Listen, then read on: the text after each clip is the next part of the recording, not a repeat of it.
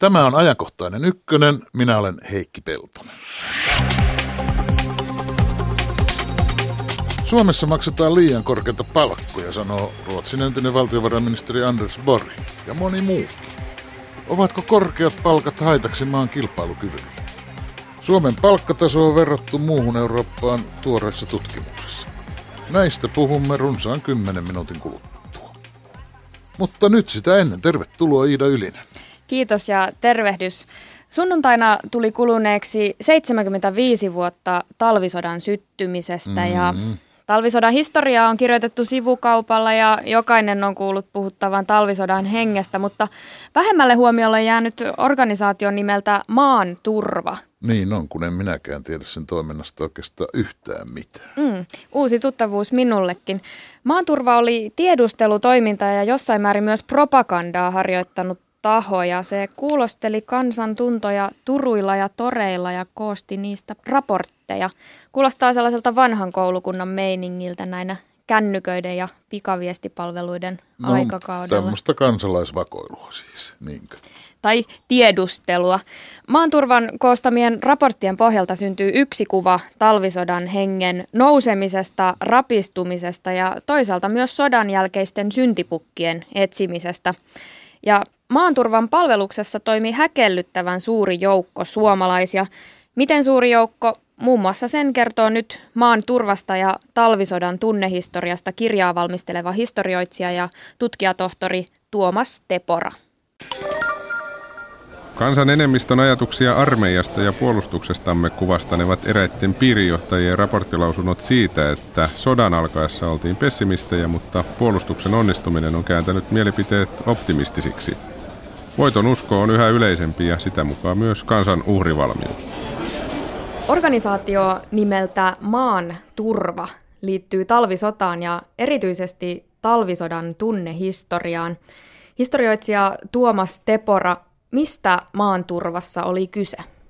Maan turva oli tämmöinen mielialan tarkkailu- ja propagandajärjestö, joka polkastiin käyntiin melko tyhjästä tuossa lokakuun alkupuolella 1939 ylimääräisten kertausharjoitusten aikana. Silloin ajateltiin, että tarvitaan jonkinlainen järjestö, joka tämän hermosodan aikana estäisi mahdollista paniikkimielialaa, tarkkailisi ihmisten mielialoja ja näin poispäin. Mutta maan turva ei ollut mikään tämmöinen valtiollinen järjestö tai organisaatio, vaan, vaan oikeastaan yksityinen kansalaisjärjestö, joka sai sitten valtiolta mandaatin tehdä tätä mielialan tarkkailu- ja propagandatyötä. Kuopiolainen torikauppias perustelee optimismiaan. Meillä on Jumala ja Mannerheim, Ryssällä ei ole mitään. Saapuneiden raporttien tiedot ovat kaikki positiivisia. Pikkupojatkin laulavat marssiessaan, Ryssä ei saa tulla Suomeen. Akateeminen Karjala-seura oli maan turvan perustamisen taustalla. Mikä se AKSn rooli tässä yhteydessä oli ja miksi se halusi hanakasti tällaisen organisaation perustaa? No AKSn rooli oli tietenkin tässä täysin olennainen. Tämä idea lähti, lähti tota, tämän seuran piiristä ja, ja Vilho Helanen, joka oli seuran puheenjohtaja ja niin toimi myös maan turvassa johtohahmona. Mutta tota, se, että miksi AKS tässä valikoitu sitten organisaatioksi, niin paitsi että AKS-läisillä oli tähän itse niin kuin omaehtoinen tämmöinen drive, halu lähteä kamppailemaan mahdollista paniikkimielialaa vastaan, niin tässä oli myös taustalla se, että AKS muodosti tämmöisen valmiin organisaation, minkä, minkä varaan se oli kaikkein helpoin rakentaa. Maan turva sai tosiaan koottua 10 000 suomalaisen tiedusteluverkoston ja verkosto kattoi koko maan. Miten tällainen tiedustelijoiden joukko saatiin kasaan ja mitkä ne rekrytointiperiaatteet olivat? No tota, joo, tämä on mielenkiintoinen kysymys, ihan täysin aukotonta vastausta. Tähän on vaikea antaa. Siis täytyy muistaa, että tietenkään kaikki nämä asiamiehet ja asianaiset eivät suinkaan olleet AKS-jäseniä. 10 000 on aivan huikea määrä, mutta tämä toimii jotenkin sillä tavalla, että, että, että koska tämä maa koko Suomi oli jaettu tämmöisiin piireihin, e, joissa sitten oli piirijohtajat ja heidän alaisuudessansa toimi, toimi näitä asiamiehiä. Ja näitä varsinaisia rekisteröityneitä asiamiehiä oli korkeimmillaan joku reilu 3000, mutta näillä asiamiehillä ja naisilla oli, oli tämmöisiä ala-asiamiehiä. Ja käytännössä tätä kautta niin tämä tiedusteluverkosto ulottautui ihan jokaiseen kylään. Yleinen mieliala on edullisten tietojen ansiosta huomattavasti parantunut entisestään. Monilla seuduilla todetaan yhteisen innostuksen hävittäneen luokkarajat. Armeijan menestykset ovat herättäneet paljon toiveita ja monilla tahoilla puhutaan Suursuomi-ajatuksen käytännöllisistä mahdollisuuksista. Maanturvan asiamiehet siis kuulostelivat kansalaisten tuntoja talvisodasta kaduilla, kahviloissa, työpaikoilla ja kirkoissa. Nekö ne olivat ne tyypillisimmät paikat vai mainitsetko vielä muita historioitsijoita, Tuomas Tepor? No eiköhän tässä nyt ollut pitkälti nämä tyypillisimmät paikat, että tota, työpaikat nyt oli tietenkin siis se, se varsinkin tämmöiset isot teollisuuslaitokset, missä, mistä näitä havaintoja tehtiin. Tietenkin myös sit sotajan oloissa, varsinkin isoimmissa kaupungeissa, niin tarkkailua toimitettiin esimerkiksi vaikka pommisuojissa. Siellähän tietenkin tota, saatettiin tavoittaa aika, aika autenttisia mielialoja ja tunteen purkauksia sekä myös tota, hyvinkin ristiriitaisia mielipiteitä asioiden olotiloista. Onko mahdotonta arvioida moneltako suomalaiselta maan turva aikanaan sai kommentteja? Se on kyllä täysin mahdotonta ja arvioida ja tota, ei, ei, ei, ei, ei siihen, siihen ei pysty vastaamaan kyllä millään tavalla. Mainitsit, että raportit tosiaan yhdessä vaiheessa toimivat lähinnä hengen nostattajina, eivätkä niinkään kansalaisten tuntojen raportoijina. Ja nostit esille myös sen, että toisinaan raporteista paistaa läpi se AKSn ajama oikeistolainen ideologia, mutta mitä noin yleisesti voimme sanoa niiden kommenttien aitoudesta? Niin, tämä on hyvä kysymys. Siis, äh, tässä, tässä täytyy käyttää sellaista tietynlaista lähdekriittistä otetta, eli siis tavallaan monet näistä kommenteista sinänsä ovat aitoja, mutta että ne ehkä kuvaavat osittain enemmän näiden niin kuin asiamiesten omia tulkintoja siitä, että mitä, mitä kansa tai heidän havainnoimansa kansa eh, sanoo ja tuntee. Mikkelin piiristä tiedotetaan erällä seudulla herättäneen pahaa verta, että suurtilojen poikia on hommattu puolustusministeriön kautta pois palveluksesta muka hoitamaan viljelyksiä ja taloa. Ketkä maanturvan laatimia raportteja lopulta lukivat ja mitä tiedetään niiden merkityksestä tai lopullisesta painoarvosta? No tota, tähän kään ei voi antaa mitään täysin yksiselitteistä vastausta. Siis se on selvää, että maan turva nämä raportit lähetettiin valtion tiedotuskeskuksen johdolla, joka oli, joka, joka oli, sitten, oli siis tämän valtion, jatkossa aikaisen valtion tiedotuslaitoksen edeltäjä, joka vastasi siis tästä sota-ajan propaganda- ja sensuuritoiminnasta keskuselimenä. Sen lisäksi päämajaan, eli, eli sotilasjohdolle lähti sitä raportit, ja myös poliittinen johto luki niitä, ainakin e, tietyssä määrin. Mieliala Ruotsia kohtaan kärjistyy. On pantu merkille, että eräät ovat lakanneet tervehtimästä täällä olevia ruotsinmaalaisia tuttaviaan. Edelleen puhutaan paikoitellen, että ruotsalaiset joukkoosastot pelkuruudellaan aiheuttivat perääntymisen ja tappion. Tyytymättömyyttä ja surua. Tajutaan vähitellen, että tämä oli ainoa mahdollisuus. Saksaa ja Ruotsia kirotaan. Se Moskovan rauha 40 se, minkä, miksi se kansan keskuudessa heti miten nimitettiin, niin oli häpeä rauha. Ja häpeä rauha tarkoittaa sitä, että, että taistelu oli mennyt hukkaan. Tämä oli ensimmäinen reaktio. Häpeä on hyvin vahva tunne. Ainoa tapa, millä häpeää voi lievittää on, tai nyt ainoa, mutta yksi ainoista tavoista, millä häpeää voi lievittää, on etsiä syntipukkeja, ja se alkoi heti ja tota, ensimmäinen syntipukki löytyi kantaväestön keskuudessa Suomen ruotsalaisista ja Ruotsista. Se taas liittyy siihen, että käsitys oli, että Suomen ruotsalaiset joukko-osastot olivat pettäneet summassa summassa pettäminen tavallaan oli, oli, oli murtanut rintaman ja, ja siitä oli alkanut tämä puna-armeijan ää, voittokulku. Tämä oli ihan hyvin, hyvin yleinen tämmöinen salaliittoteoria. Se oli niin yleinen, että siihen reagoitiin maan turvassa ja näissä mielialan tarkkailuelimissä hyvin voimakkaasti. Mitä vielä sanoa sen, että Ruotsi tietenkin oli syntipukkinen jo senkin takia, että se ei tullut auttamaan Suomea. Se oli kuitenkin se, missä, mistä eniten sitä ja vakavimmin sitä apua odotettiin. Työjohtaja Tampereelta kertoo mielialoista.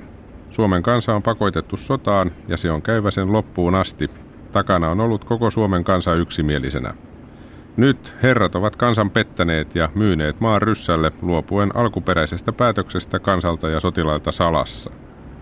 Salassa kansalta ja sotilailta on käyty neuvotteluja, joiden tuloksena on ensin saatu kuulla ryssän radion välityksellä järkyttävästä häpeärauhasta. Miksi ensin piti uhrata parhaimmat miehet, kun kuitenkin tähän mentiin ja ehdotkin olisi alussa olleet paremmat? Sitten se, selkeä syntipukki oli, oli, olivat tietenkin myös herrat. Että herrat olivat myyneet maan ryssille. Tämä oli tämmöinen, niin kuin mikä, mikä, mikä esiintyi hyvin usein. Ilmenee pelkoa, mihin muotoihin nyt vallitseva katkeruus lopulta pukeutuu. Sitten kolmas tämmöinen syntipukki oli Saksa ja saksalaiset. Saksa oli tuolloin Neuvostoliiton liittolainen Molotov Rippetropin sopimuksen perusteella. Ja, ja tota, Suomessa oli vahvat siteet Saksaan ja, ja, ja paljon, paljon ihmisiä oli vahvat Saksa-sympatiat. Mutta nyt kuitenkin Saksa, Saksa oli liittoutunut tämän bolshevistisen Stalinin Neuvostoliiton kanssa, ja, ja tämä herätti katkeruutta. Ja tota, levisi myös huhuja, että neuvostojoukoissa olisi ollut saksalaisia mukana tai saksalaisia lentokoneita. Tällaisia näitä vastaan alettiin myös sitten maan turvan toimesta kamppailemaan näitä huhuja vastaan. Miten poikkeuksellista maan turvan toiminta oli, jos vertailukohtia etsitään ulkomailta? Se ei suinkaan ollut poikkeuksellinen järjestö, mutta tämmöinen näin laaja ja näin selkeästi tämmöisen niin kuin kansalaisjärjestön toimittamana, niin se, se, se tota, oli melko poikkeuksellista. Tervetuloa ajankohtaiseen ykkösen Pekka Sauramo. Kiitoksia. Sinä olet Palkansaajien tutkimuslaitoksen PT-tutkija, tai täytyy olla erikoistutkija. Kyllä. Ja tervetuloa Vesa Vihriälä, elinkeinoelämän tutkimuslaitoksen Etlan toimitusjohtaja. Kiitoksia. Ja nyt muistutus siitä lähetysikkunammekin on auki. Kyllä se moni on huomannut, vaikkei sitä erikseen ääneen ole sanottukaan, mutta sinne sopii kommentteja laittaa. Tämän syystalven aikana on useammastakin suusta kuultu, että meillä Suomessa maksetaan liian korkeita palkkoja. Vastikään näin sanoi Ruotsin entinen valtiovarainministeri Anders Borg, joka tekee valtioneuvoston kanslian pyynnöstä Suomen talouspolitiikan linjauksia hahmottelevaa raporttia. Niin, että ylipalkattu työntekijäkö tässä on syyllinen siihen, että talous ei toimi ja vienti ei vedä. Mitä sanot Vesa Vihriälä? No se palkkataso, mikä meillä on mahdollinen ja hyvä meidän talouden kehityksen kannalta, riippuu ihan ratkaisussa siitä, että kuinka arvokasta tuotantoa me pystymme tuottamaan. Siis millä hinnalla me pystymme ja kuinka paljon me pystymme myymään tuotteita, joilla yhdellä työtunnilla saadaan aikaiseksi. Ja tästä näkökulmasta se palkkataso, mihinkä me päädyimme 2000-luvun alkupuolella ennen tätä finanssikriisiä, oli niissä olosuhteissa ihan kelvollinen. Me olimme kilpailukykyisiä ja pystyimme myymään tavaraa, palveluita näillä, näillä kustannuksilla, mitkä meillä olivat. Mutta sen jälkeen meihin kohdistui iso shokki. Me menetimme paljon tämmöistä korkean arvonlisän tuotantoa ja me itse asiassa tässä mielessä olemme köyhtyneet ja nyt palkkataso pitäisi sopeuttaa siihen. Näinkö on? Mä olen ihan eri mieltä Vesan kanssa ja myöskin Anders Borin kanssa. Tosiaan Anders Borihan totesi, että myöskin Ruotsissa palkkataso on liian korkea, että tässä suhteessa hän ei oikeastaan pannut Suomea eri asemaan Ruotsin kannalta. Että Suomessa tällä hetkellä palkansaajien palkkataso on, on tuo, toki Euroopan unionin keskiarvoa korkeampi, mutta se tietysti johtuu siitä, että Euroopan unioni on laajentunut ja siellä on, siellä on tota, tämmöisiä Itä-Euroopan maita ja, ja Baltian maita, joissa palkkataso on selkeästi Suomea, Suomea matalampi. Toista tosiaan tällä hetkellä Suomessa on sama, suurin piirtein sama palkkataso kuin Ruotsissa. Meillä on mm. matalampi palkkataso kuin, kuin tuota, vaikkapa Tanskassa ja Alankomaissa. Ja toki, no jos toki, tuota, tuolta... to, toki niin kuin tässä mielessä niin, niin mm, jos puhutaan Euroopan, Euroopan unionin keskiarvoja, niin Suomi on, Suomi on maa, jossa on Euroopan unionin, unionin maissa keskimääräistä korkeampi palkkataso, mutta no sitä, ei liian korkea. Sitä ajattelin sinulta kysyä, kun siis olet ollut tekemässä joidenkin kollegoisen kanssa tuoretta eilen julkistettua eurooppalaista vertailua palkkatasosta ja siinä Suomi näytti kuitenkin, että Suomi on EUn keskiarvon yläpuolella, sinä selitit osittain syitä. Paljonko se muuttuu se tilanne, jos otetaan kunkin maan hintataso huomioon? Saako suomalainen sillä Suomen palkalla samaan kuin sanotaan saksalainen Saksan palkalla tai ruotsalainen Ruotsin palkalla? Kyllä ne hintatasoerot vaikuttavat, eli, eli tuota, esimerkiksi Ruotsin hintataso on, on Suomea korkeampi. Se tarkoittaa silloin sitä, että, että Suomen, Suomen palkkataso, hintataso korjattuna menee, menee Ruotsin edelle. Toisaalta Saksassa on, on Suomea matalampi palkkataso, mutta siellä on myöskin Suomea matalampi hintataso. Ja jos tekee tämmöisen hintatasokorjauksen, niin silloin Saksa menee Suomen ohitse. Että sillä tavalla sillä hintatasolla on väliä. No, mutta mitä muutoksia viime vuosina on tapahtunut? Onko, onko tapahtunut suuri muutos sinä aikana, jota Vesa Vihriöllä sinäkin sanoit, että 2000-luvun alussa tämä oli ikään kuin paikallaan, mutta sen jälkeen tilanne on muuttunut. Mitä no, muutoksia siinä palkkatasossa on tapahtunut viimeisen sanotaan 10 vuoden aikana tai 14 vuoden aikana? Tai kriisivuosina, lasketaanko se vuodesta 07 lähtien? No meillähän palkat jatkuvat nousuaan vielä tämän kriisin alkamisen jälkeen, mikä nyt kriisin täsmällinen alkukohta sitten onkaan. Sitä Jos, jossakin mielessä 2007 alkoi Yhdysvalloissa tämä luottokriisi tietyllä tavalla. 2008 syksyllä sitten todenteolla iski läpi kehittyneen maailman oikeastaan koko maailman ja meilläkin tuotanto romahti sinä syksynä ja seuraavan vuoden aikana. Ja meillä kuitenkin tuolloin palkkakehitys jatkui vielä aika vahvana ja tällöin nimenomaan syntyi iso ero kahta kautta. Yhtäältä meidän palkat jatkuivat nousuaan, kun toisaalta sitten meiltä tämä korkean tuottavuuden tuotanto supistui dramaattisesti. Meiltä katosi tuotantoa, mutta palkkakehitys ei, ei siihen välittömästi reagoinut. Et tässä mielessä sen jälkeen sitten meillä on menty palka, maltillisemmalle linjalle palkankorotuksissa ja tämä asteittain tulee parantamaan meidän kilpailukykyä. Ongelma on vain siinä, että myös muualla inflaatio ja palkkakehitys on hyvin hidasta ja siitä seuraa se, että tämä meidän kilpailukyvyn paraneminen on myöskin äärimmäisen hidasta. Niin se oleellista on, on tässä ottaa huomioon kaksi seikkaa. Ensinnäkin näitä palkkojen muutokset ja sitten, sitten se palkkataso. Ja esimerkiksi nyt viimeisen kymmenen vuoden aikana Suomessa ja Ruotsissa palkat ovat kehittyneet aika tavalla tasatahtiin. Että jos palkkoja mitataan euro, euroissa, niin ihan Ruotsin kruunun ja euron välinen kurssi on vaikuttanut siihen, että kummassa maassa on ollut korkeampi palkkataso. Mutta se, mikä on tässä oleellista silloin, kun puhutaan, puhutaan niin kuin me voidaan puhua palkoista sekä palkansaajan näkökulmasta, palkansaajan ostovoiman lähteenä tai yrityksen näkökulmasta työvoimakustannuksena.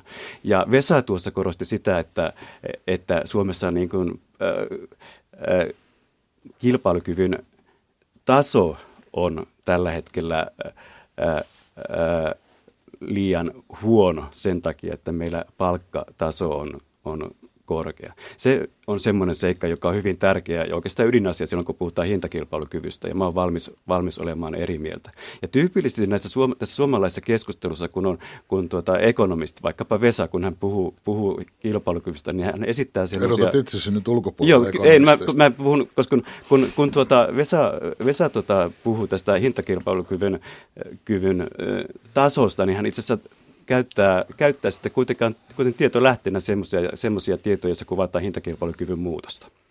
Ja tämä on, tämä on se, tämä on se keskeinen, keskeinen tota seikka, joka pitää, pitäisi tota, pystyä tekemään, tekemään tota, selväksi Suomesta. Pitää erottaa se hintakilpailukyvyn muutos sitä tasosta. Ja mä itse olen valmis, valmis tota, äh, olemaan sitä mieltä, että meillä hintakilpailukyky on, on äh, yksikkötyökustannuksilla mitattuna heikentynyt. Mutta se on edelleen, edelleen se taso on ihan hyvä. Ja Vesa otti lähtökohdaksi vuoden, vuoden 2000 tuossa. Se on suomalaisen elinkeinoelämän kultakautta tämmöisessä kannattavuusmielessä ja kilpailukykymielessä. Ei sieltä ole suunta muuhun kuin alaspäin. Se on itsestä, se on aivan selvä. Eikö sillä voi pysyä? se, se, kun sanoit peria- per- joo, peri- periaatteessa, periaatteessa, periaatteessa voi pysyä, mutta kysymys on siitä, että jos mä nyt puhun palkansaajien, palkansaajan näkökulmasta, niin, niin Suomessa ei mitään, mitään ole menetetty siinä, että suomalaiset palkansaajat on saanut, saanut, saanut lisää, lisää palkkaa. Se ei ole tuhonnut sitä kilpailukykyä, koska se kilpailukyvyn taso silloin vuosituhannen vaihteessa oli niin hyvä. Tämä, ja tämä on, tämä on aivan ydin, ydinasia. On nyt vaikea löytää Suomen taloushistoriasta ajankohtaa, jolloin, jolloin se kilpailukyky ja yritysten kannattavuus on ollut parempi kuin silloin vuosituhannen vaihteessa. Olen tässä samaa mieltä ja saattoi olla jossain mielessä se hintakilpailukyky tai kustannuskilpailukyky, mitä termiä nyt halutaan käyttää, jopa hiukkasen liian korkea sillä tavalla, että se johti tietynlaiseen pehmeyteen yritystoiminnassa siinä mielessä, että ei kehitetty tuottavuutta, ei kehitetty toimintatapoja, koska pärjättiin niillä, silläkin kilpailukyvyllä. Tästä on tiettyjä merkkiä olemassa ja ilman muuta se johti tietynlaiseen itsetyytyväisyyteen myöskin poliittisella kentällä. Meillä menee niin hyvin, että ei tarvitse oikeastaan miettiä tulevaisuutta eikä miettiä, millä tavalla me jatkossa pärjäämme hirveän paljon. Ja sitten kuitenkin kävi niin, että meidän tämä hintakilpailukyky asteittain rapautui ja se rapautui liikaa ja se romahti tämän kriisin aikana. Niin kuin tässä on tullut esille, eh, varsinainen syy ei ole se, että palkat olisivat nousseet eh, sinänsä liikaa. Jos meidän tuottavuus olisi pysynyt perässä, se olisi ollut ihan hienoa. Mutta kun niin ei ole käynyt, niin eh, meillä on ongelma. Me emme pysty myymään. Meidän vienti on laahannut vuodesta 2011 alenevalla uralla siitä huolimatta, että meillä sanotaan, että meillä ei olisi mukaan kilpailuongelmaa. Meillä sanotaan, että, ja on ihan totta, meillä on monessa mielessä hyvät edellytykset, meillä on erittäin koulutettua osaavaa työvoimaa, meillä on turvallinen toimintaympäristö, meillä viranomaisiin voi luottaa, meillä on monia vahvuuksia innovaatiojärjestelmästä, järjestelmässä, jotka pitkän päälle tukevat meidän kasvua, korkeaa tuottavuutta, kykyä maksaa korkeita palkkoja, mutta tällä hetkellä syystä tai toisesta me emme menesty tässä kansainvälisessä kilpailussa. Ja on vaikea, sitä täytyy kysyä, miten me nopeasti voisimme tilannetta muuttaa. Tuottavuutta saadaan ylös vain hyvin hitaasti ja silloin väistämättä herää se kysymys, voisimmeko me nopeuttaa tätä sopeutumista uuteen tilanteeseen niin, että voimme turvata työpaikat, saada uutta kasvua, uusia verotuloja sitä kautta, että työvoimakustannusten kehitys olisi maltillisempaa kuin se on ollut, että työvoimakustannukset yritysten näkökulmasta itse asiassa laskisivat. Kuinka, kuinka paljon palkkojen osuus kokonaiskustannuksista on, jos nyt puhutaan vaikka teollisuuden kokonaiskustannuksista? Vai olenko minä vanhanaikainen, kun mä yritän rajata tätä teollisuuteen, kun mä ajattelin, että jos puhutaan viennistä ja näin päin pois, niin teollisuudesta siinä ennen kaikkea niin, pitäisi niin, olla kysymys. Kyllä minun mielestä on oleellista, että puhutaan, puhutaan teollisuudessa, vaikka, vaikka tuota, suomalaisessa keskustelussa käytetään semmoisia kilpailukykyindikaattoreita, joissa on mukana koko, koko kansantalous, eli siellä on paperityöläisten lisäksi sitten ää, papit, poliisit ja parturit niissä. niissä Mä vaan mietin, että esimerkiksi meidän kaltaistamme ihmisten, meidän kolmen kilpailukykyä ja tuota tuottavuutta aletaan laskea, niin se on ihan toinen juttu kuin Joo, että niin, on. on aika... ja se, eikä meidän, meidän, meidän kolmen, kolmen Suomen palkkoja tarvitse mukaan näihin hintakilpailukykyindikaattoriin, vaikka, vaikka näin tehdään.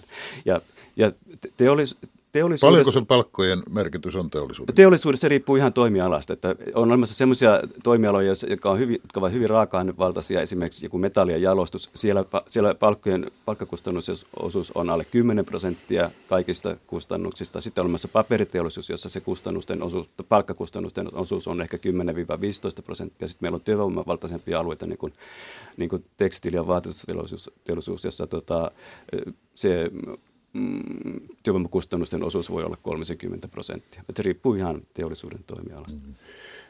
Tässä on tärkeää muistaa se, että totta kai meillä itse viennistä vastaa pääosin teollisuus tai ne toimijat, jotka luetaan meidän tilinpidossa teollisuuteen. Siellä on myöskin palvelusuoritteita mukana huomattavan paljon, mutta ainoastaan tämän toimialan sisäisiä palkkakustannuksia ei voi katsoa siitä yksinkertaisesta syystä, että nämä toimijat ostavat panoksia, välituotteita, erilaisia palveluita muilta kotimaisilta sektoreilta, joiden kustannusten tasoon vaikuttaa sitten näiden sektoreiden palkkakehitys.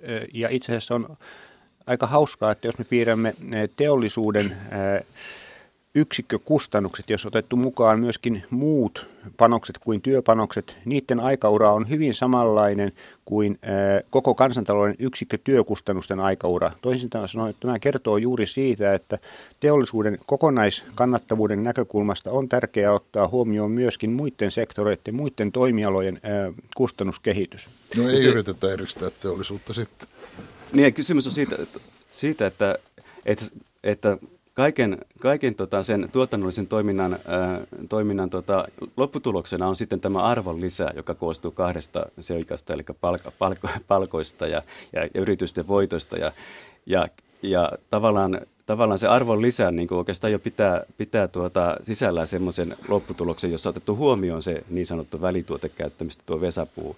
Ja kyllä näissä hintakilpailukykyindikaattoreissa, jossa puhutaan yks, yksikkötyökustannuksista, niin, ja jos tehdään näitä kansainvälisiä vertailuja, niin kyllä niissä jo, niissä jo tuota on sitten huomioitu tämä välituotekäyttö. Ja, ja vaikka se otetaan huomioonkin, niin ei se, ei se, ei se tee tätä suomalaista hintakilpailukyvyn tasoa ollenkaan huonoksi. Ei, ei upota nyt liian syvälle semmoiseen keskusteluun, ei, jota ei vain ekono, ekonomistit Joo, itse upota. pystyvät ymmärtämään. Ei upota, mutta, mutta pakko reagoida, kun Vesa puhuu Jos, jos palkat nyt ovat korkeat, niin hurjimmathan ehdottavat niiden alentamista meidän kaikkien palkkojen. Anders Bori kyllä taisi sanoa, että ei, ei pohjoismaisessa yhteiskunnassa oikein palkkojen alentaminen onnistu, mutta tota, hurjin ehdotus, mitä mä muistan syksyn mittaan nähneeni, niin oli – Nordean pääekonomisti Naki Kangasharjun, että kylmästi ja radikaalisti, niin kuin Kangasharju itse sanoi, ainakin 5 prosenttia pois mielellään kymmenen. Mitähän se tämmöinen shokkiohjelma ratkaisisi? Se on äh, hankala tie useasta näkökulmasta. Ensinnäkin äh, kaikkialla maailmassa palkat ovat niin sanotusti jäykkiä alaspäin. Niitä on vaikea laskea monista syistä, jotka osa, joista osa on oikein hyviäkin. Äh, se vaikuttaa työntekijöiden motivaation yritysten sisällä ja niin poispäin. Mutta sitten toinen kysymys, että jollakin tavalla näitä työvoimakustannuksia pitää saada sellaiselle tasolle, että ne vastaavat meidän tuottavuutta ja niin, että me voimme myydä tavaraa kannattavasti. Ja äh, silloin lähinnä tulee kysymykseen se, että luovutaan yleiskorotuksista äh, ja moneksi vuodeksi eteenpäin kysymykseen tulee se, että yritystasolla silloin, kun yrityksen tilanne on poikkeuksessa hankala, voidaan sopia sellaista järjestelyistä kuin esimerkiksi Saksassa, jossa palkkoja on alennettu sitä vastaan, että yritys on sitten voinut luvata, että ää, tietynä periodina työntekijämäärää ei vähennetä ja jos ää, kysyntä alkaa nousta, jos ää, tavaroita saadaan kaupaksi, palkkoihin voidaan taas palata, niitä voidaan jälleen nostaa. Tämän tyyppisiä ratkaisuja voidaan tehdä palkkapuolella ja sen lisäksi sitten voi harkita sitä, että voisiko työnantajien välillisiä työvoimakustannuksia, sosiaaliturvamaksuja, eläkemaksuja alentaa. Olen tätä ehdottanut Sä olet sitä ehdottanut, Jumala. Ei, ei niin, että olen sanonut, että näin pitää ehdottomasti tehdä, koska siinä on monia ää, reunaehtoja, että näin voidaan turvallisesti tehdä ja ää, asiaa sopii pohtia, mutta ää, tämä on yksi periaatteellinen vaihtoehto. Ei. Meillä ei, saan, jos sanon yhden asian vielä, meillä ei ole enää emu-aikana sitä vaihtoehtoa, jolla me aina ennen korjasimme ää, heikentyneen kilpailukyvyn nopeasti, eli devalvaatio. Se on jännittävää, miten devalvaatiota niin kovasti kaivataan, vaikka meillä on varttuneempi ihminen kuin minä muistaa, että ei sille devalvaatiolle koskaan niin kauheasti taputettu käsi asia silloinkaan, kun se oli mahdollinen. Mutta jos puidaan tätä Kangasharjun aloitetta ensin vähän ja mennään sitten tähän sinun omaasi Vesa Vihriälä. Se on vahinko, että Aki Kangasharju täällä, täällä meidän kanssa keskustelemassa. Mä haluttomasti kommentoin ihmistä, ihmisen puhetta, joka ei pysty itse puolustautumaan, mutta mä pidän, pidän tuota kyllä Kangasharjun ää, ää, ehdotusta, tämä on vähän tyylisti sanottu, mutta eräänlaisena pohjanoterauksena tässä suomalaisessa viimeaikaisessa keskustelussa. Et esimerkiksi kysymys on, kysymys on, on, on jo, joitain suhteen, suhteen niistä tekijöistä, mitä, mitä jo Vesa otti esille, mutta, mutta jos me lähdetään vaikka liikkeelle siitä, että, että huomattava osa suomalaisista kotitalouksista on varsin velkaisia, velkaisia. Ja jos, siihen, jos tota, meillä nimellis palkkoja lasketaan, niin, niin siitä seuraa tämmöiselle velkaiselle kotitaloudelle tosi suuria vaikeuksia, koska ne velat, velat pysyvät kuitenkin, äh, kuitenkin muuttumattomana. Se on, sen, sen, äh, sen äh, palkkatason laskun vaikutukset ovat erittäin, erittäin suuria. Ja, ja ei ole ihme, että, että esimerkiksi monet taloustieteilijät ovat sitä mieltä, että se on hyvä, että palkat, palkat eivät jäyst, jä, eivät jousta alaspäin sen takia, että se pikemminkin epä, lisää epävakautta kansantaloudessa kuin, kuin, äh, kuin tuota, lisää vakautta. Mutta silloin ne, jotka haluavat lisää joustoa palkkoihin, niin alaspäin joustoa sillä tarkoitetaan. Ylöspäin kyllä, palkat pystyvät kyllä. joustamaan ilman mitään mutkikkaita järjestelyjä. Toki, näin, toki näin, siitä, siitä on kysymys. Siitä hurja mies tämä Kangasarju vielä, jos nyt kuitenkin vaikka ei ole paikalla, vähän kiinnitä hänen huomiota, että hän lupaa aivan varmasti, että jos palkkojen lisäksi alennettaisiin tuloveroakin, niin menetetyt verotulot kyllä saataisiin ihan varmasti takaisin. Niin se on kiinnostava kommentti just nimenomaan pankkiekonomista, koska se on selvä, että, että jos, jos pankkien asiakkaiden palkat laskee, sanotaan vaikka 10 prosenttia, niin se voi kyllä aiheuttaa jo, jo ongelmia pankki, pankkijärjestelmän sisälläkin. Saataisiko verotulot takaisin tämmöisellä no? Mä en usko, että vero, vaikka työn verotuksen keventäminen sinänsä on uskoakseni hyvin järkevää politiikkaa. Itse asiassa aika laajasti ollaan sitä mieltä, että sitä pitäisi keventää, jotta työllisyys voisi vahvistua tämä verokiila, mikä aiheuttaa kitkaa sekä työn tarjontaan että työn kysyntäpuolelle, että se olisi pienempi, se olisi hyväksi mutta olisi epärealistista kuvitella, että se täysin itsensä rahoittaisi kuin jossakin poikkeustapauksissa. Että sillä tavalla pitää olla vähän, vähän varovaisempi tuon asian suhteen. Onko tämä itsensä rahoittaminen semmoinen dynaaminen vaikutus? Se on juuri se dynaaminen vaikutus. Hallituksen papereissakin oli puhe keväällä. Ja aika paljon tutkimusta asiasta voi tehdä. Tulokset on vähän erilaisia, mutta haarukka liikkuu jossakin 30-70 prosenttiin riippuen tilanteesta, mutta en ole nähnyt kyllä vakavasti otettavia tutkimuksia, jossa olisi 100 prosentin dynaamista Anteeksi, siis tarkoitat, että 30-70 prosenttia voitaisiin saada takaisin. No sitten sinä olet heittänyt siis ilmaan tämän ehdotuksen, joka palkkojen, kaikkien palkkojen alentamiseen verrattuna, sitähän voi pitää maltillisena ehdotuksena. Ja ehdotat, että työnantajamaksuja alennettaisiin. Ja jos oikein muistan, määräajaksi. Se olisi semmoinen niin kriisihoito.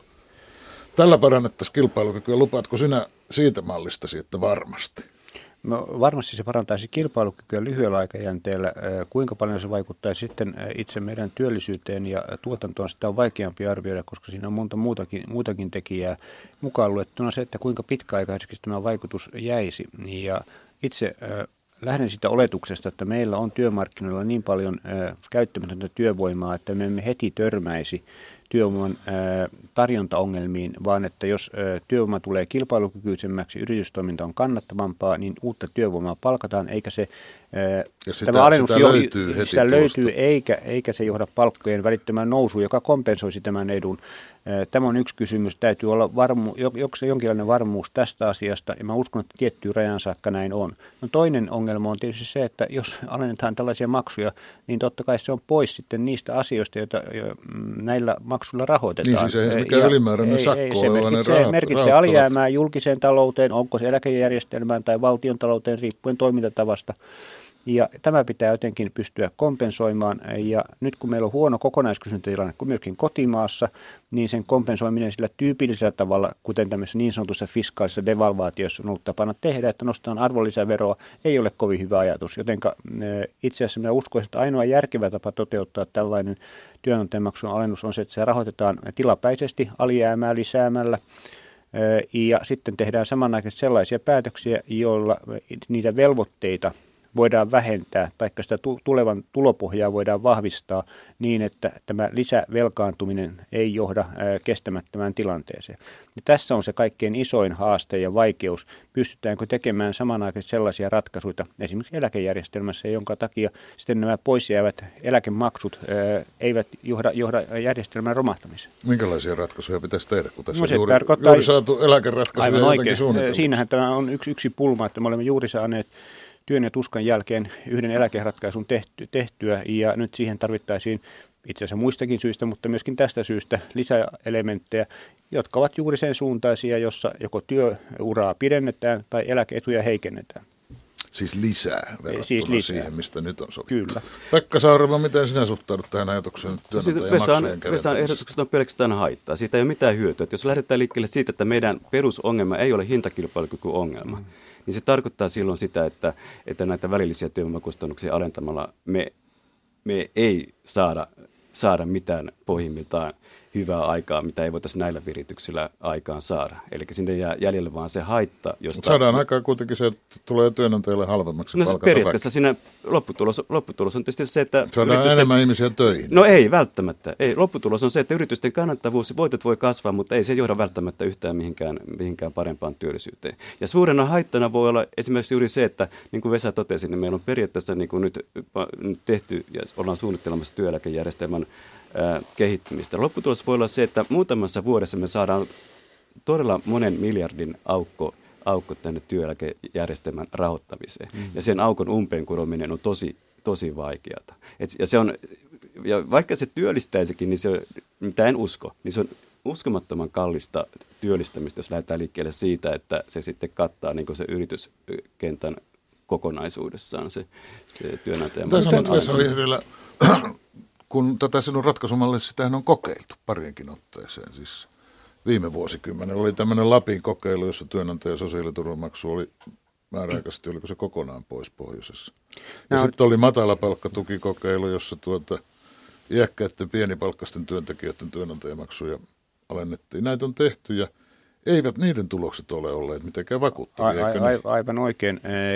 Tässä on kysymys hieman eri asiasta. Tässä on kysymys joidenkin tiettyjen kohderyhmien aika pienestä alennuksesta, tai, alennuksesta työnantajamaksujen alennuksesta, vaan koko yrityskenttään sovelletusta Ymmärrän, asiasta. ymmärrän. Tarkoitan vain, että kun ja, ja toisaalta, kokeiluthan on hyvä, niin että kokeilut ovat oh, jotenkin joo, kyllä, rajattuja, ja, niin sitten saadaan selville tämä, asioita. Ja... Ja tämä on syytä ottaa huomioon kyllä ja miettiä sitä, että millä tavalla tätä pitää mahdollisesti kohdentaa ja mikä on mittakaava ja näin poispäin. Ranskassa on tehty tutkimusta siellä tehdyistä vastaavista alennuksista ja niissä on saatu ainakin osassa hyvinkin vahvoja, vahvoja vaikutuksia. Mutta täytyy palata tuohon Pekan premissiin, että meillä ei ole lähtökohta oletukseen, että meillä ei ole kilpailukykyongelmaa. Jos näin on, siis hintakilpailu, kustannuskilpailukykyongelma, miten selitetään se, että meidän vienti laahaa jäljessä niin pahasti meidän kilpailijamaista, meidän, meidän menetämme koko ajan markkinaosuuksia, siitä huolimatta, että näissä monissa kilpailukykyvertailuissa, joissa katsotaan näitä rakenteellisia tai pitkän ajan kilpailukykyelementtejä, Suomi tulee hyvin ulos. Meillä on niin kuin sanottu hyvä koulutustaso, meillä on paljon innovaatiotoimintaa, meillä on stabiili toimintaympäristö monessa mielessä, meidän energiakustannukset eivät ole pöyristyttävän korkeita. Jos me olemme niin kauhean hyviä kaikissa näissä muissa elementeissä, paitsi tässä ää, kustannuskilpailukyvyssä, niin miksi ihmeessä me emme menesty paremmin? Mä sanon, että Mä sanoin äsken, että meillä ei ole hintakilpailukykyongelmaa, mutta se on eri asia kuin sanoa, että onko meillä kilpailukykyongelma. Meillä on kilpailukykyongelma, koska Suomen taloudessa ja erityisesti, erityisesti teollisuudessa meillä on rakenteellinen ongelma. Meillä esimerkiksi meillä on aivan liian pieni vientituotteiden valikoima ja sen takia Suomen talous on on erittäin, erittäin haavoittuvainen. Ja tämä nykyinen kriisi on osoitus siitä. Ja nyt sitten herää kysymys, että jos, jos meidän katse ja, katse ja se syyllistäminen ei kohdistu palkansaajiin, niin mihin se sitten voi syyllistaa? Mihin se katse voi kohdistua? Se voi, se voi, se voi, se voi kohdistua, se voi kohdistua yritysjohtoon. Suomalaiset, suomalaiset duunarit ei suunnittele meille tuotteita, vaan se suunnittelu tapahtuu ihan jossain muualla, samoin markkinointi. Ja, ja, ja on olemassa tutkimustietoa siitä, että Suomessa Suomessa on ongelma siinä, että, että meillä on tämmöinen pieni vientituotteiden valikoima, joka voi johtua sitten siitä, että, että meillä esimerkiksi on ongelmia yritys, toiminnassa. Siellä ei, ei, ei tuota, olla pystytty mukana, mukana tuota, tuotteiden suunnittelussa ja sitten ei myöskään markkinoinnissa. Meillä on hyvä esimerkki, otetaan, meillä on hyvä esimerkki nyt tämä Nokia. Eihän, eihän Nokian vaikeudetkaan johtunut siitä, että Nokian insinöörit saa, saa liian hyvää palkkaa, vaan ongelmat on ihan jossain muualla. Ja samoin, ei, ei meillä, jos, meillä, jos paperin maailmanmarkkina, maailmanmarkkina kysyntä, kysyntä supistuu sen takia, tai entistä enemmän käytetään muita, muita välineitä kuin, kuin paperia, niin ei se, ei se ole suomalaisen paperityöläisen äh, vika. No, haetaan, haetaan vaan syyllinen, mutta tota, ollaan niin kuin presidentti Kekkonen ennen vanhan sanoi, että ei ole tuomareita, ollaan myös lääkäreitä. Minusta tämä syyllisetsiminen tässä mielessä on äh, hölmöä. En mä syytä palkansaajia ryhmänä tai yksittäisiä palkansaajia. Totta kai palkansaajilla on pyrkimys saada itselleen mahdollisimman hyvä ansio. En minä syytä yritysjohtajina yksinä tai ryhmänä siitä, että te olette aiheuttaneet meille huonon tilanteen. Meidän täytyy miettiä, mitkä ovat eri ihmisten kannustimia, miten ne toimivat. Ja no, on aivan, aivan totta, että menetimme ison osan tuotantoa sen takia, että Nokia ei onnistunut hyvin, paperin kysyntä lähti, mutta meidän kysymyksemme on, mistä me saamme sitä uutta tilalle. Ja jos on kysymys yritysjohdosta, miten nämä samat veijarit, jotka ovat itse asiassa vähän paremmin kokeneita kansainvälisessä liiketoiminnassa kuin ne olivat kymmenen vuotta sitten, ovatko ne nyt jotenkin huonontuneet tämän matkan varrella? Tuskin eivät ole. Kysymys on sitä vaikeudesta, mitä tehdä. Jos me olemme sitä mieltä, että meidän yritysjohto kautta linjan ovat surkeita, eikö meidän pitäisi ostaa korkeammalla hinnalta maailmalta parempia yritysjohtajia Suomeen? Niin mulle, sopii, mulle sopii ihan hyvin, hyvin se, että tuota, ää, ää, ei, ei etsitä syyllisiä, mutta mä toivon myöskin, että sitten pätee, ää, pätee sitten ää, siihen, että myöskään suomalaista palkkatyöläistä ei syyllistä. Yritin sopia sen tämän keskustelun loppuajaksi, joka loppuaikaan noin minuutti, etsittäkö syyllisiä sen jälkeen vaikka kuinka paljon, mutta mitä sitä pitäisi, tämä keskustelu? Muistaa vähän sitä, että tuota, jos pelaajat ei ole sössinyt tätä peliä, niin valmentajat sitten annetaan potkut valmentajalle, mutta niin kuin Vesa Vihriällä sanoi, että pitää ulkomailta hankkia uusia korkeapalkkaisia valmentajia, eikä sekään nyt tunnu tunnu miltään semmoiselta konstilta, joka kaikissa asioissa auttaa. Mutta mikä se sitten auttaa? Pelkäsinkin, että tässä tulee hiljaisuus. Mä pidän tätä hiljaisuutta tässä nyt puoli minuuttia. Tuota, moneen kertaan on sanottu, meidän täytyy saada tätä, näitä pitkän aikavälin kasvuedellytyksiä, työvoiman tarjontaa, tuottavuuden kehittämiseen liittyviä, josta Pekka paljon puhuu, että pitää saada parempia tuotteita. Niitä pitää saada liikkeelle. Mutta että nämä prosessit ovat aina hitaita. Ja niin silloin meillä on kysymys siitä, voimmeko me tehdä jotakin nopeammalla aikavälillä. Silloin puhutaan näistä työvoimakustannuksista. Tarkoitus ei ole tietenkään meillä, että Suomessa pyrittäisiin pieniin palkkoihin sinänsä. Ei se ole mikään tarkoitus, ei se ole mikään tavoite kysymys on siitä, että ovatko palkkakustannukset sellaiset, että me saamme tavaraa niillä kaupaksi vai ei. Nyt jos meidän, jos meidän kilpailukykyongelma on jossain mielessä rakenteellinen, niin ei sitä, ei sitä silloin, silloin palkkoja alemmalla, alentamalla pelasteta. Selvä. Emme tulleet sulaan yksimielisyyteen tässä keskustelussa niin kuin vähän oletinkin.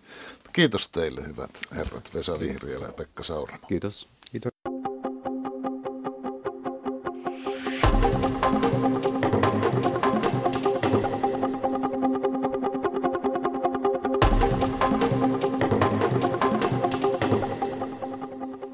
Terve taas Iida. Tervehdys. Oletko ehtinyt lähetysikkunaa lukea? Tottahan toki lähetysikkunassa Late kommentoi, että Suomessa kaikki keskustelu pyörii raudan rusikoinnin tai sellunkeiton ympärillä, myös tukiaiset.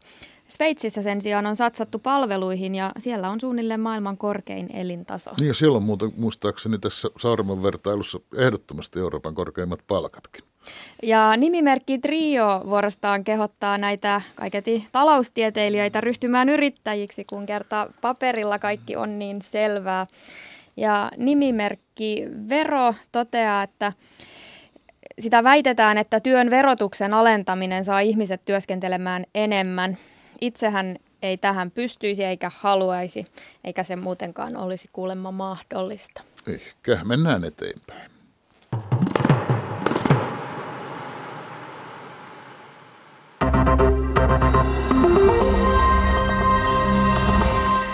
Suomalaisten luottamus maan puolustuskykyyn on romahtanut.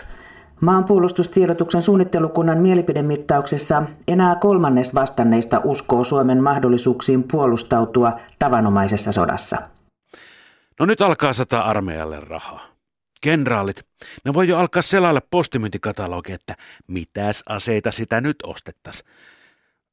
Vai netin kautta, kun ne nykyään tilataan. Puolustusministeri Karl Haglund torjuu näkemykset, joiden mukaan Suomen puolustuskyky olisi romahtanut. Suomella on edelleen eurooppalaisessa mittakaavassa erittäin uskottavat puolustusvoimat. Me on Euroopan suurimpia kenttäarmeijoita edelleen ja tykistö on erittäin laajaa. Me on myös vahvoja suorituskykyjä meri- ja etenkin ilmavoimissa, joten meidän puolustuskyky on kyllä hyvä. No eikö me nyt sitten oltukaan kusessa? Ei ministerinä ole helppoa. Jotta saisi lisää rahaa, niin pitää ruikuttaa, että puolustuskyky romahtaa, jos ei näitä miljardeja saa. Mutta koskaan ei voi sanoa, että se kyky on jo mennyt. Silloin kysyttäisiin, että kuka se olikaan ministerinä silloin, kun se kyky meni. Niin, että koko ajan sen kyvyn pitää olla uhattuna, mutta koskaan sitä kykyä ei saa myöntää menetetyksi että kyky menee, jos et anna. Anna ihmeessä! Kyllä se kyky on tallella.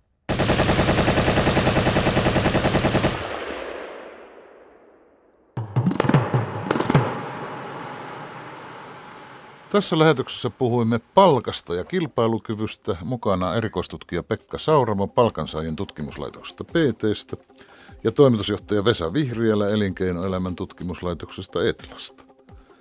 Sitä ennen oli aiheena maan turva, 75 vuoden takainen tiedusteluverkosto. Siitä kertoi historioitsija Tuomas Tepora. Lähetyksen rakensivat kanssani Terhi Tammi, Marko Vierikko ja Iida Ylinen. Ylihuomenna lauantaina vietetäänkin itsenäisyyspäivää ja se tehdään ilman ajankohtaista ykköstä. Me tapaamme uudestaan seuraavan kerran viikon päästä torstaina. Minä olen Heikki Peltonen.